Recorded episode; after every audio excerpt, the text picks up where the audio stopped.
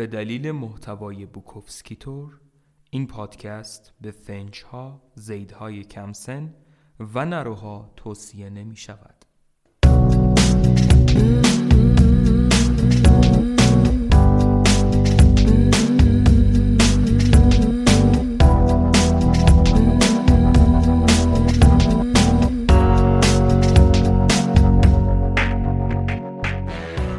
سلام من پالمنترا کاستروف هستم و اینجا قرار دومین اپیزود کتاب زنهای بوکوفسکی رو براتون بخونم.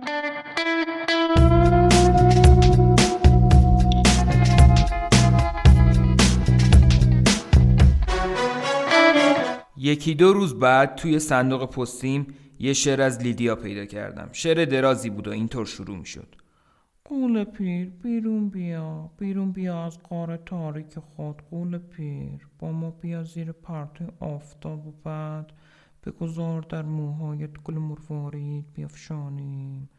شعر همینطور ادامه پیدا می‌کرد تا به من بفهمونه که چقدر رقصیدن در چراگاه ها با گوزنای ماده که لذت و خردمندی به من ارزانی میدارن خوبه. نامه رو توی کمد گذاشتم. صبح روز بعد صدای ضربایی که به شیشه در خونم می‌خورد بیدارم کرد. ساعت ده و سی صبح بود. گفتم برو پی کارت. لیدیا هستم باشه یه لحظه صبر. یه پیرن و شلوار پوشیدم و در باز کردم. بعد دویدم سمت دستشویی و بالا آوردم. سعی کردم دندونامو مسواک بزنم اما باز حالم به هم خورد. شیرنی خمیر دندون دل رودم رو به هم میپیچید. اومدم بیرون. تو مریضی می‌خوای بریم بیرون؟ نه بابا حالم ردیفه. همیشه اینطوری از خواب پا میشم. لیدیا خوش خیافه شده بود. نور از لای پرده ها تو می اومد و روش می درخشید یه پرتقال دستش گرفته بود که مرتب پرتش می‌کرد هوا. پرتقال از وسط نور صبحگاهی قیل می‌خورد و پایین میافتاد.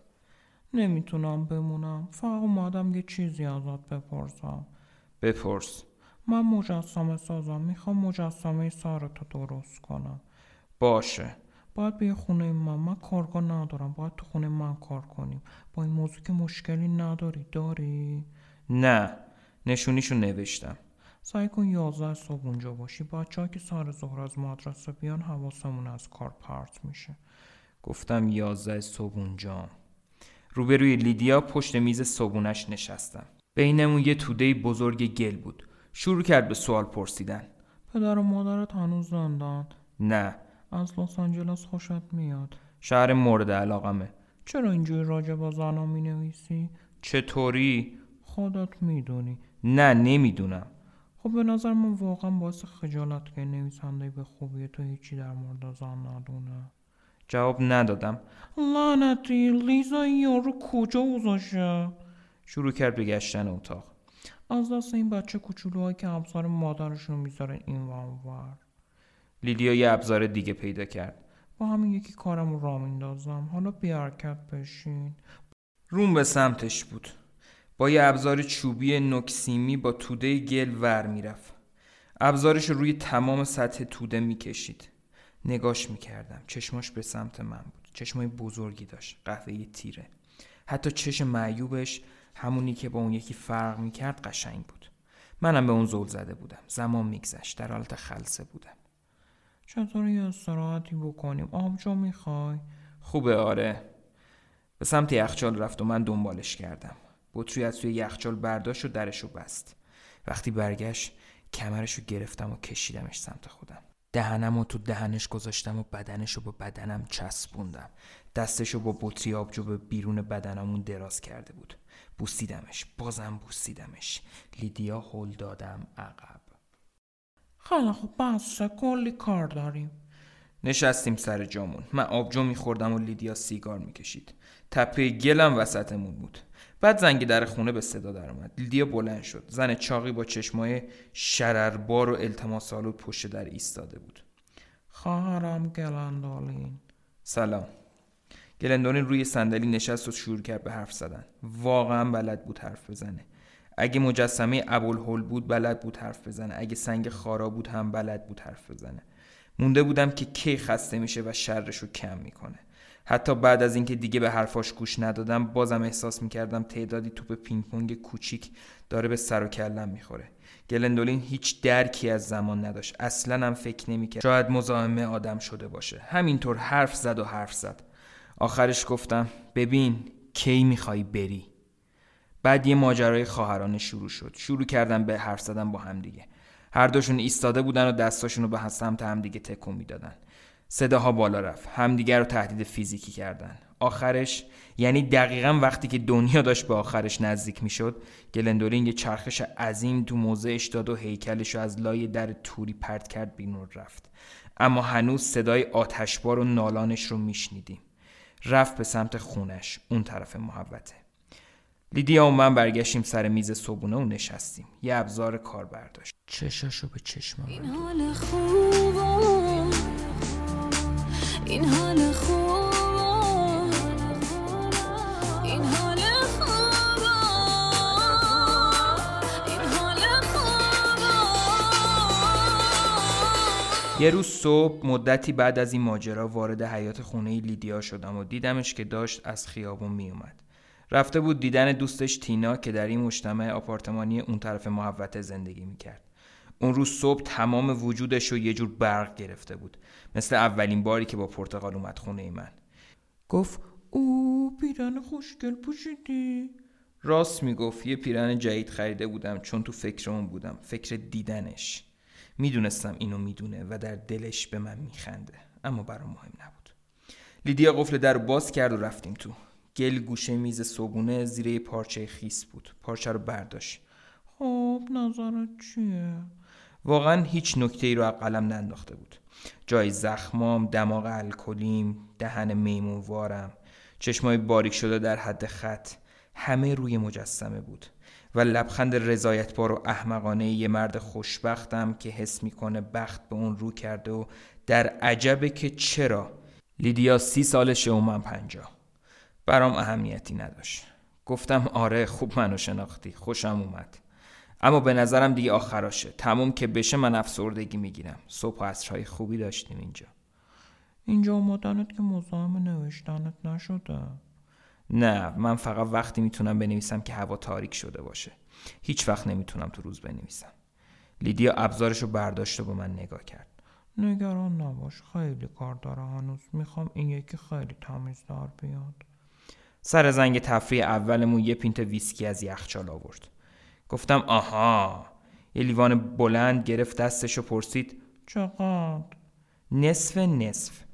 ویسکی رو با آب قاطی کرد و من لاجرعه خالیش کردم. در مورد تو خیلی چیزا شنیدم. چی مثلا؟ مثلا اینکه چطوری آدما رو از روی ایوون خونت پرت می‌کنی پایین یا اینکه زنهای زندگیتو کتک می‌زنی. زنا رو می‌زنم؟ آره یکی بهم گفت. لیدیا به سمت خودم کشیدم و طولانی ترین بوسه ممکن ازش گرفتم. کنار لبه سینک آشپزخونه نگه داشته بودم و کیرم رو به بدنش میمالیدم. هلم داد عقب ولی باز وسط آشپزخونه گیرش انداختم. دست لیدیا رفت پایین و دستم رو گرفت. دستم رو برد توی شلوار جین و شورتش. نوک انگشتم به سر کسش خورد. خیس بود. همونطور که میبوسیدمش دستم رو پایین تر به سمت کسش میبردم.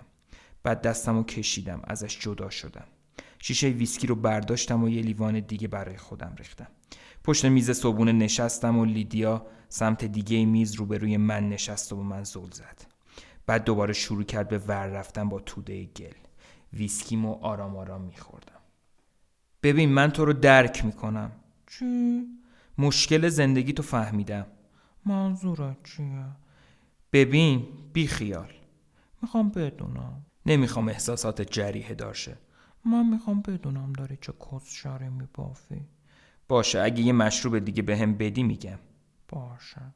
لیوان منو گرفت و نصف ویسکی نصف آب پرش کرد. لیوانو تا ته خالی کردم. خب. خب می‌دونی که قضیه چیه. چی رو می‌دونم؟ تو کست گشاده. چی؟ البته مشکل غیر معمولی نیست. به هر حال دو شکم زاییدی. لیدیا در سکوت به کار روی گل ادامه داد. بعد ابزارش رو زمین گذاشت. به سمت گوشه آشپزخونه و نزدیک در پشتی رفت. خم شد و چکمه‌هاش رو در آورد. بعد شلوار و شورتش رو کشید پایین. کسش درست روبروی من به من خیره شده بود. خب حروم زاده حالا نشونت میدم که داری کس میگی. کفش ها شلوار و شورتم و مثل برق در آوردم.